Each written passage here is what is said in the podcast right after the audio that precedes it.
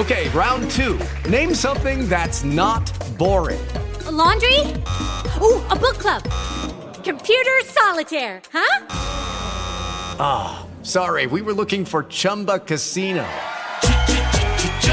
That's right. ChumbaCasino.com has over 100 casino style games. Join today and play for free for your chance to redeem some serious prizes. ChumbaCasino.com. No purchase necessary. Full prohibited by law. 18 plus terms and conditions apply. See website for details. With lucky landslots, you can get lucky just about anywhere. Dearly beloved, we are gathered here today to. Has anyone seen the bride and groom? Sorry, sorry, we're here. We were getting lucky in the limo and we lost track of time. No, Lucky Land Casino, with cash prizes that add up quicker than a guest registry. In that case, I pronounce you lucky. Play for free at LuckyLandSlots.com. Daily bonuses are waiting. No purchase necessary. Void where prohibited by law. 18 plus. Terms and conditions apply. See website for details.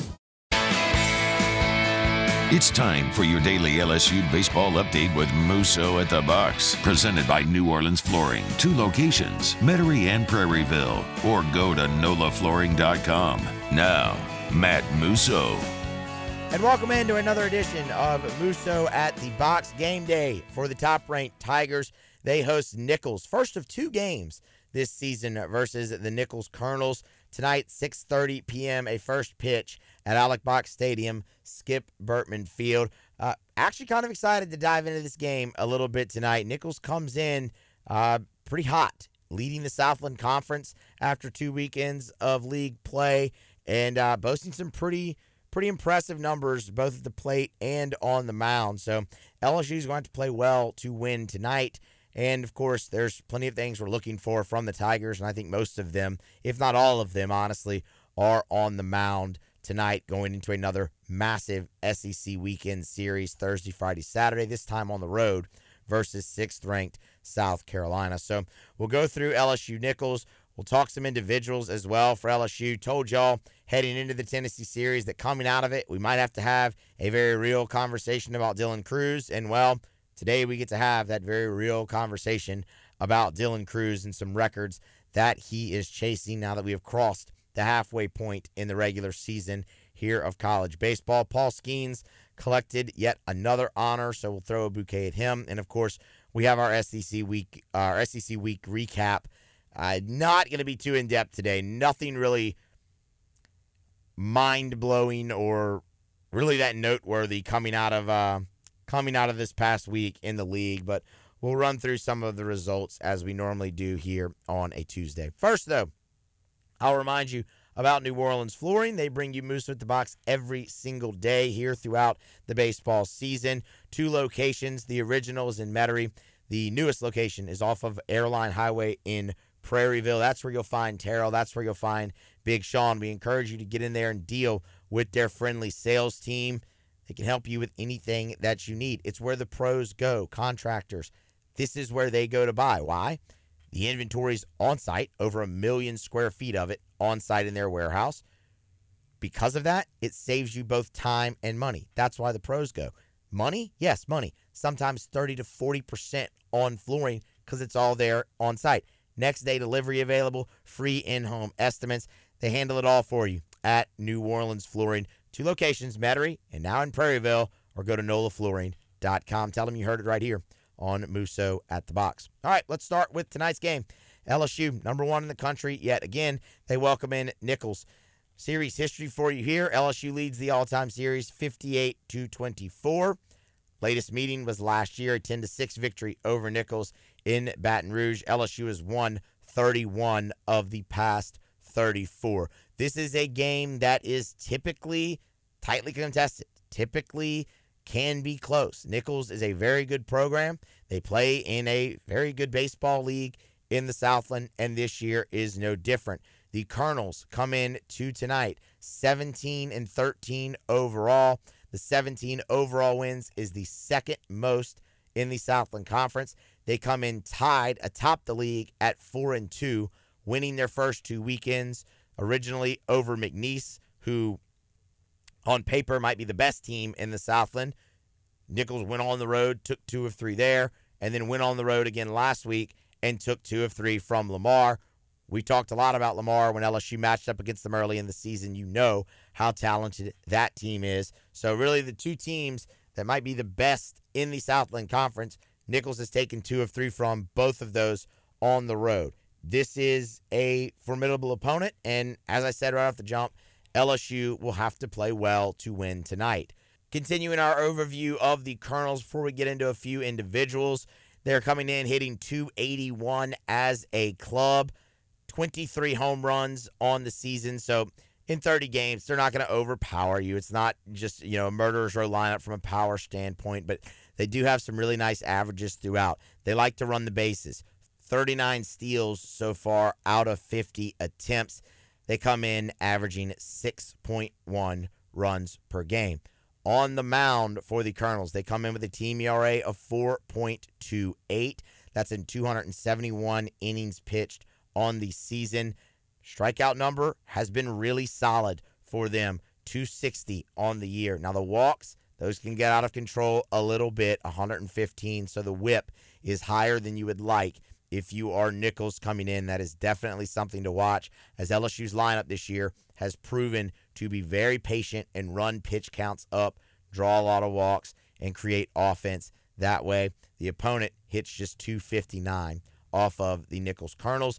In the field, more than solid. 975 uh, is the fielding percentage for Nicholls. That is uh, on the higher end of what you will see normally from the midweek opponents that come in to the box. So when the ball's put in play, Nicholls normally scoops it up and makes the out. Let's get into a few individuals here, and then we'll get to a probable pitcher that LSU could be facing to start this game uh, for Nicholls. Offensively, Edgar Alvarez, that is the leading hitter for Nicholls, 341 on the season. He is tied for the team lead in homers with four, and to go along with the batting average, is the outright team leader in doubles, RBI, and slugging percentage. So that's the guy, if you're LSU, you put the big bold circle around as the one who absolutely cannot beat you tonight if the game is tight late between the Tigers and the Colonels. Again, that's Edgar Alvarez.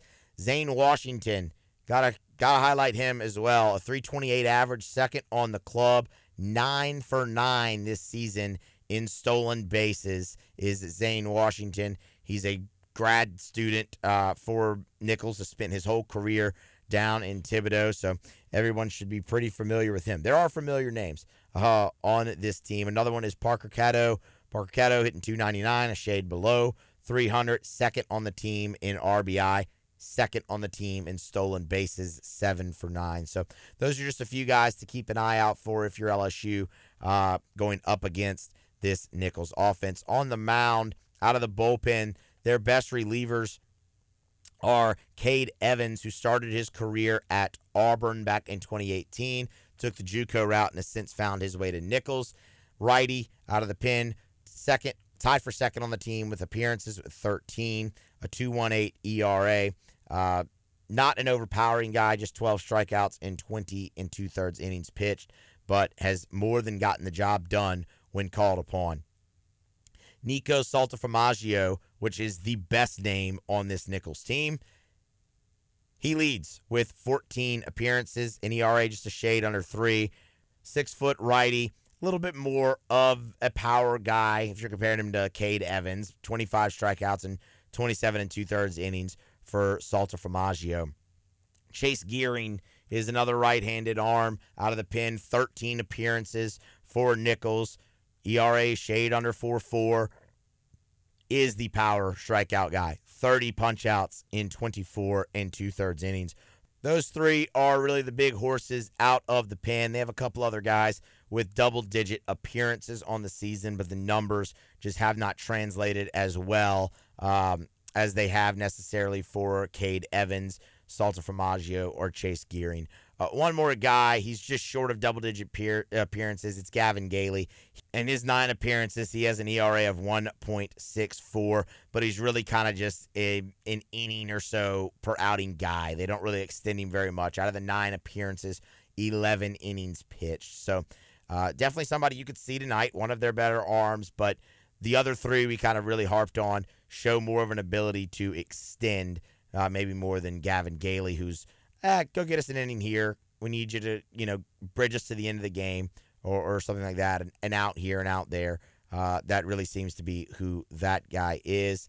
Uh, he is another six foot right handed pitcher, redshirt sophomore for Nicholls. All right, who might LSU see on the mound to start? Well, when we don't know, it's not officially announced. We kind of have to look and figure it out ourselves. Normally, look who started the most midweek games, who started the last midweek game, have they pitched since, eh, things of things of that nature. Um, this one was a little easier, I feel like. Michael Quevedo is who I would probably lean towards Nicholls running out there to start this ball game. Seven appearances on the year, four of them are starts. All four of them are in the midweek. He has started their last two midweek games. Once he started last week, he did not pitch this weekend against Lamar. He is also a left handed arm. And if we know one thing, these teams come in, they like to throw these lefties against LSU. I, I don't think it's really worked out all that well this year, but Nicholls as well, specifically, has really shown that formula throughout the years. I mean, we all remember Tyler Theriot a couple years ago in the COVID year, who, by the way, is their Friday night guy now, uh, who handcuffed LSU for about six innings, and Nicholls ended up winning that baseball game, and he started again against them the next year. So it's um it's something that they've gone to. I like it to be uh, Quevedo tonight for Nicholls. Again, 5'11, left-hander, 1 0 on the year in four starts a 4.34 earned on average, 18 and two thirds innings pitched, walked seven, struck out 15. The hits have been more of the problem than anything for him. A 292 opponent's batting average against. If by some chance it is not him, it's going to be somebody who is probably making their second or third start on, on the season. He he's really been the guy in the midweek for them. I would assume that continues. So if you're LSU facing off against them, we told you about the opponent's batting average against there at 292. The walk number low, seven walks and over 18 innings pitched. That's that's low. So he's in the zone. I would expect LSU to maybe be even a tad bit more aggressive tonight than normally they would be in a situation like this. We've talked about them running pitch counts up and things of that nature. Uh, it seems like a guy like Michael Quevedo is going to be in the zone for LSU, I'm sure many are wondering who's going to get the ball tonight to start. I, I'm more concerned with two things when I look at LSU pitching tonight. Number one, I, I think the lineup they're facing is is a a good challenge. Coming in hitting 281, Nicholls. I mean, that, this is going to be a very good challenge for LSU staff. But they they need a good outing. Like after after what happened Saturday in game number three, where not much went right on the mound, really outside of the middle innings for Cooper, and then the end of the game with Collins and Guidry.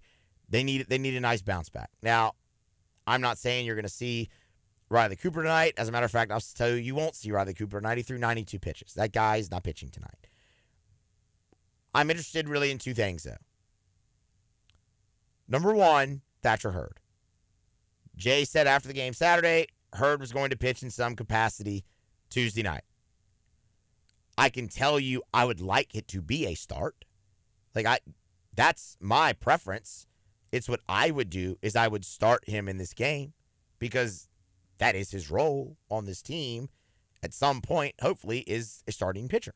And when he's out there, I feel like I don't even have to say really what you what I'm looking for. I feel like you all know. I want him to throw strikes and a lot of them and quality strikes. But even more than that, get ahead in the count. Get ahead in the count. It's the same thing we talked about with Christian Little when he got the start last week against Grambling. I don't really care about the hits he gives up. I don't really care about runs. I, I want to see strikes and I want to see Thatcher Hurd ahead in the count consistently. And if he does that, you're going to love the way the outing turns out because the stuff is so good. He just has to get ahead and stay ahead. Throw a lot of strikes. That's all I want to see. It's all I want to see. I don't care how long he pitches. I, I don't care. I want to see him get ahead, pound the zone, throw strikes, and control this Nicholls lineup whenever he's in the game. Whenever he's in the game. Starting, closing, in the middle, I don't care. That's what I want to see. Now, second to Thatcher Hurd in this game, I want to see if there's anything we can we can learn from the way LSU uses their staff tonight for how they may use how they may go about starting the game on Saturday. Does that make sense? I mean, look, honestly, the easiest way to do this Saturday, the easiest way, it might not be the best way for the team, it might not be the best way uh, for victory, but the easiest way to do this next Saturday is to start Riley Cooper. He threw five and two thirds innings last Saturday. You extended him. He got to 92 pitches. He'd be on a normal week of rest. That's the easiest way. I don't really love him as a starting pitcher, but he hasn't been great out of the bullpen either. Maybe he can be better for you as a starter.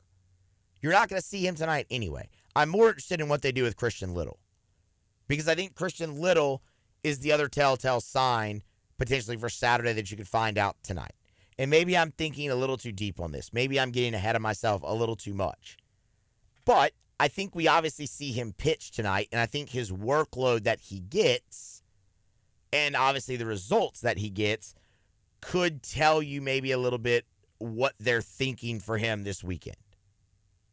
Does that make sense? Like if he goes out there, let's say he gets the ball to start. He goes, throws three innings and 50 some odd pitches. They are looking maybe for him out of the bullpen again this weekend, not in a starting role.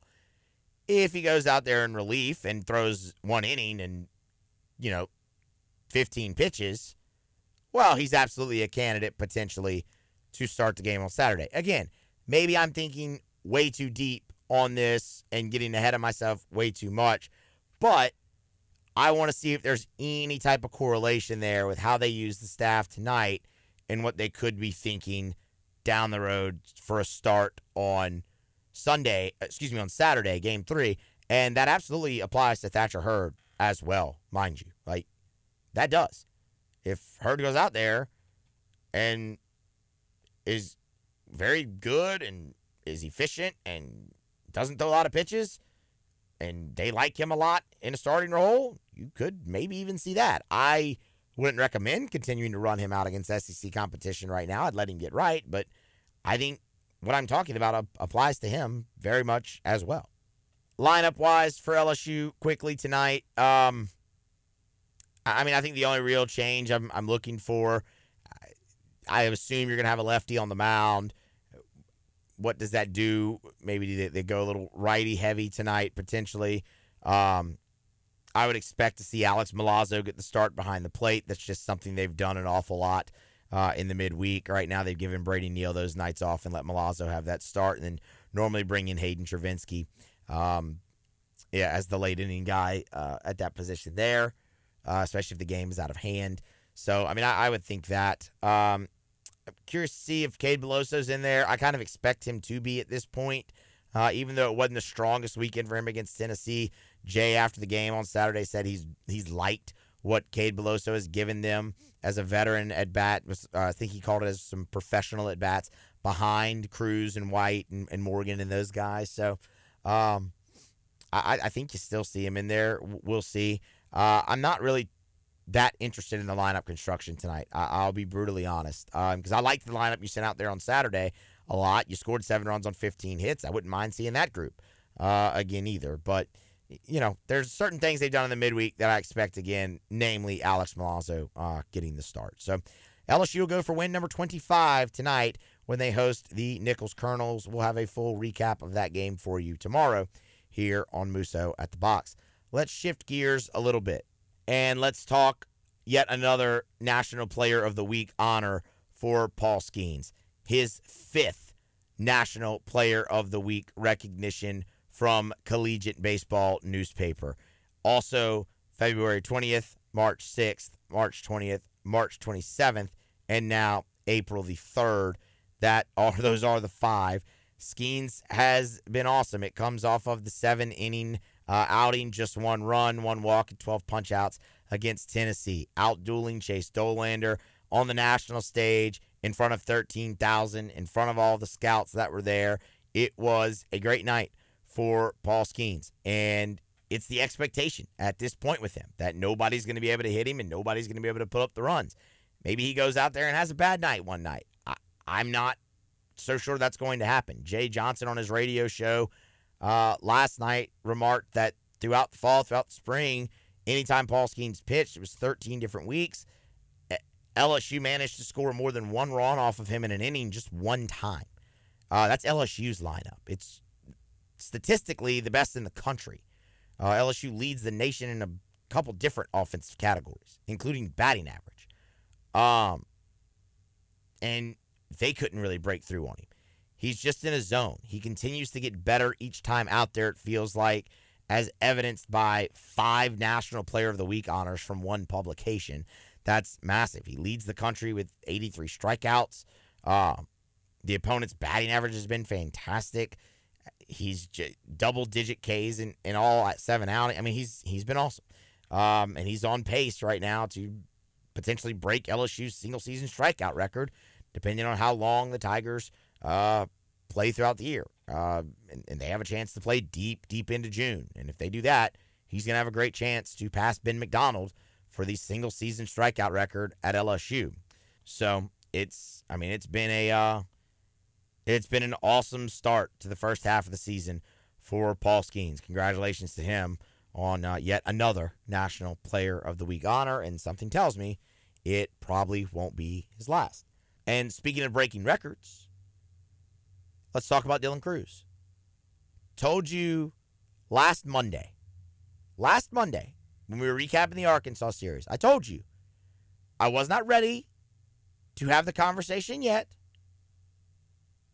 but I wanted to plant the seeds because I wanted to get to the halfway point. And the halfway point would have been after Tennessee, and it was a great time to do it because, from a staff standpoint, top to bottom on staff, Tennessee was the best LSU was going to see all year. And Dylan Crews entered that series hitting 542 after the night he had against Grambling on Tuesday. Well, now you come out of that series, 28 games, halfway point, and Dylan Crews is hitting 543 on the year. And y'all, it's time to have the conversation. Can Dylan Crews, or not can, will Dylan Crews hit 500 this season? He's got another tough test this weekend against South Carolina. They've got some really nice arm. But I'm ready to say for the regular season, yes. I think he will. I think Dylan Crews will finish the regular season at or above 500. He's already halfway there and he's at 543. And if you look at LSU's schedule coming up, they go through South Carolina here. That's on the road. It's tough. Kentucky's into the top 10 now, but their schedule's about to really get. We're about to find out about them as well, and South Carolina for that matter too. And after that, LSU's schedule lightens up. You face a lot of teams that he should be able to hit. Teams that are near the bottom of the league in pitching, like Ole Miss, like Mississippi State, like Auburn, like Georgia, and he should have big weekends against all of them. The key is really staying at or above 500 until you can get to that stretch. There's another couple reasons I, I, I like it too for him this year. Uh, one of them kind of goes both ways. It kind of helps and hurts, and that's the walk total. So the walk total at, at 29 is is awesome. I mean, that's elite. What's even more impressive is it, it's opposing 13 strikeouts. But I mean, a walk doesn't count as an official at bat. 29 walks in 28 games. He's averaging a little bit better than a walk per game. That's a, that's a plate appearance that doesn't affect his average. So it helps in that regard. It also hurts because it's not an official at bat. So it, doesn't necessarily give you the quantity there where it still puts him in a spot where when he gets out, the average falls multiple points, if that makes sense. But more so, I think it helps him because it's at least one plate appearance every game that does not impact his average. So it's allowing it to stay there. The other thing is he's hitting for average. The, the power numbers aren't, I mean, they're not bad. He's slugging 947. Like he's he's a freak still there. But I think if you would have told me halfway through the season Dylan Crews wouldn't be at double digit homers, I'd have laughed at you. He's right on the cusp. I mean, he's at nine. But with the strikeouts down, you're seeing obviously he's hitting for a lot more average, but Dylan's he's not ever trying to do too much. He's more than happy to just take the single through the infield, right? Of his 51 hits, 31 of them are singles. So I do. I'll go on record right now through the regular season saying, yes, I think Dylan Crews is going to hit 500. Now, or better, can he carry it through the postseason? If he's there at the end of the regular season, yes, he can. I, yes. Now, everyone goes through a slump. So I'm not saying he won't fall off at some point, but it just kind of depends on where it is and how many at bats he has at that point and how far the average drops given each. The more interesting one is Dave Magadan's 525 SEC record that has stood for 40 years. And while he's pacing ahead of that right now, it's not so far ahead where I think you're totally comfortable to say he's going to do that. He has, in order to do that, he's got to stay on this pace that he's on through however deep LSU plays into June. Okay? So I'm not I'm not ready to say he's going to do that, but he can. So the difference there is will Dylan Crews hit 500 through the regular season? I say yes. And if he does that, he's probably going to do it for the entire year. The other end of the question, is, or the second question regarding is can he break Dave Magadan's record of 525 in a single season? The answer is yes, he can. Will he? I'm not I'm not totally ready to say that, and I don't know if I ever will be, but I'm ready to keep an eye on it for sure. Halfway through the regular season, it's time to start really looking at that the rest of the way as as a possibility. Not a certainty, but a possibility. He could be on the verge of some pretty awesome history. He's already carried it through half the season, and it's time to officially take notice and talk about it, in my opinion. All right, we're going to get to the SEC recap here momentarily, but let me remind you one more time about New Orleans Flooring. Two locations, the original in Metairie, the newest off of Airline Highway in Prairieville. Over a million square feet of product in house. They're offering great discounts. Look, if you missed, if you missed the tax free that they offered all throughout the month month of March, it's okay. There's other great discounts. Just for showing up and the product being in house, you save 30, 40% on flooring at New Orleans Flooring. It's the only place you should go. It's your one stop shop. It's where the pros buy. Why would you go anywhere else? Financing options, those are available 12 months, same as cash on select merchandise. They're trying to move this this inventory because they want to expand. They're looking to expand the warehouse, expand the showroom. It's New Orleans Flooring. Two locations, Metairie and now in Prairieville, or go to nolaflooring.com. Proud to bring you Musso at the box every single day. All right, SEC recap. Um, man, it was kind of a dull week in the league. There were no upsets, guys. I mean, there there, there were there were no upsets. Um, South Carolina went on the road, took two of three from Mississippi State. That's LSU's next opponent, of course, the Gamecocks. The storyline there is Mississippi State finally got off the schneid. They snapped their 18 game conference losing streak, did it in emphatic fashion, uh, knocked off South Carolina's best pitcher, actually Noah Hall, and run ruled the Gamecocks 13 to 3.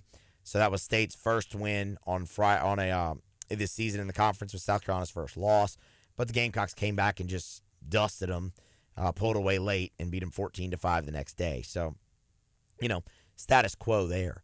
Um, you know, LSU took two of three from Tennessee. Vanderbilt swept Georgia. Vanderbilt is a juggernaut right now. They're playing awesome. Um, They've not really had to play the top of the league yet. That's coming. I expect them to come back to the pack a little bit, but it still have a lot of success. Right now, I really look at Vanderbilt as probably the best team in the SEC East. Um, I think I, I'll take them over Florida right now. It's a three-headed monster in the rotation, uh, which is something Florida doesn't have as consistently as Vanderbilt.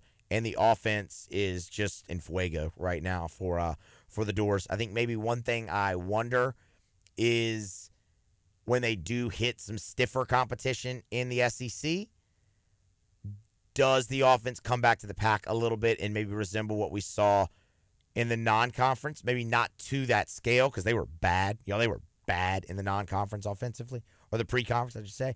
But does it come back a little bit more towards the mean to that? Where are they? I don't think they're this elite offensively. I don't think they're as bad as they were pre-conference. they're somewhere in the middle. Is it enough for them to sustain uh, the pace that they're on right now? Probably not. So I expect them to come back a little bit. Um, Kentucky is still rolling through. Uh, the Wildcats are now in the top 10. They swept Missouri. Uh, Missouri, that's not overly surprising. Missouri is in the bottom of the league, y'all. Like, I know this the sweep of Tennessee raised a bunch of eyebrows. It they've had a lot of pitching injuries that have really hampered them since then. Uh, they're just kind of back to being Mizzou. One of the other maybe surprising, not maybe, one of the other surprising uh, outcomes this weekend was Auburn beating Florida 10 to 1 on Friday night, uh, just taking it to Brandon Sproat and that crew. That was surprising. Friday night, you had a couple, uh, three of those. Uh, South Carolina losing to State like they did, Florida losing to Auburn. Florida came back, beat them up pretty good game two. Auburn had a lead in game three and looked primed to actually upset the Gators and take that series. And then Florida just pulled away and won it 17 to 8 and ends up taking the weekend. So, I mean, Florida's still chugging along. They've got two losses in conference play. They've uh, they they've been really good so far uh, through the first three weekends. Uh, Ole Miss in the Battle of Stink lost a series to Texas A&M. It was tightly competitive because you just had two very bad baseball teams playing each other. Aggies got the series victory on a walk-off homer by Ryan Targac uh, on Sunday to clinch that one uh, with a five to four victory and bounce back after getting swept in Knoxville. Um, Ole Miss, y'all, they are um, not great. The Rebels are now uh, now one and eight in conference play uh, at the bottom of the West with uh, with Mississippi State. The last two national champions still remain in the cellar of the SEC and the SEC West. And uh, Arkansas, after getting absolutely routed on Friday night by Alabama 12 to 1. Alabama had 20, 22 hits in that ball game. Arkansas had 3.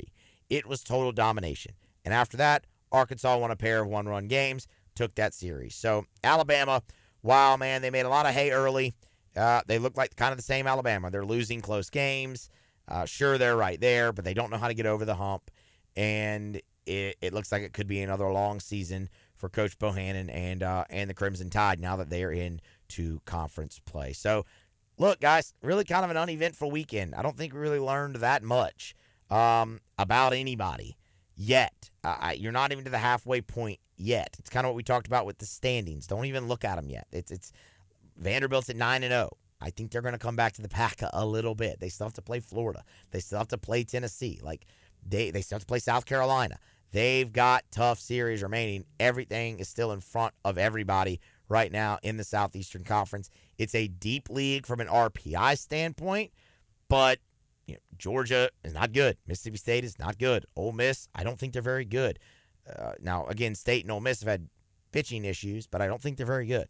Um, Auburn, I don't think is very good. So it's a deep league. You're not going to just sweep everybody, but uh, from an RPI standpoint, I think it's deep. I think you have clear tiers still in this league of the top and the bottom of the league. So, uh, and if we're being honest, schedules are either front loaded or back loaded. You haven't really seen many teams with a uh, kind of evened out schedule. LSU's played the top of the league to start. South Carolina and Vanderbilt, they have not. They have not. Texas A&M played the top of the league to start. They played LSU and Tennessee their first two weeks. When they finally got a shot at you know Ole Miss, who's at the bottom, they won the series. So I just there's still so much to play out in conference play. All right, that's going to wrap us up here today on Musso at the Box. Again, we'll be back tomorrow recapping LSU's matchup with Nicholls tonight, and we will begin to look forward to this weekend series. Again, Thursday, Friday, Saturday LSU at number six, South Carolina, third straight top 10 series for the Tigers, and this one comes on the road. That's all on tomorrow's Musso at the Box. Get subscribed and join me then.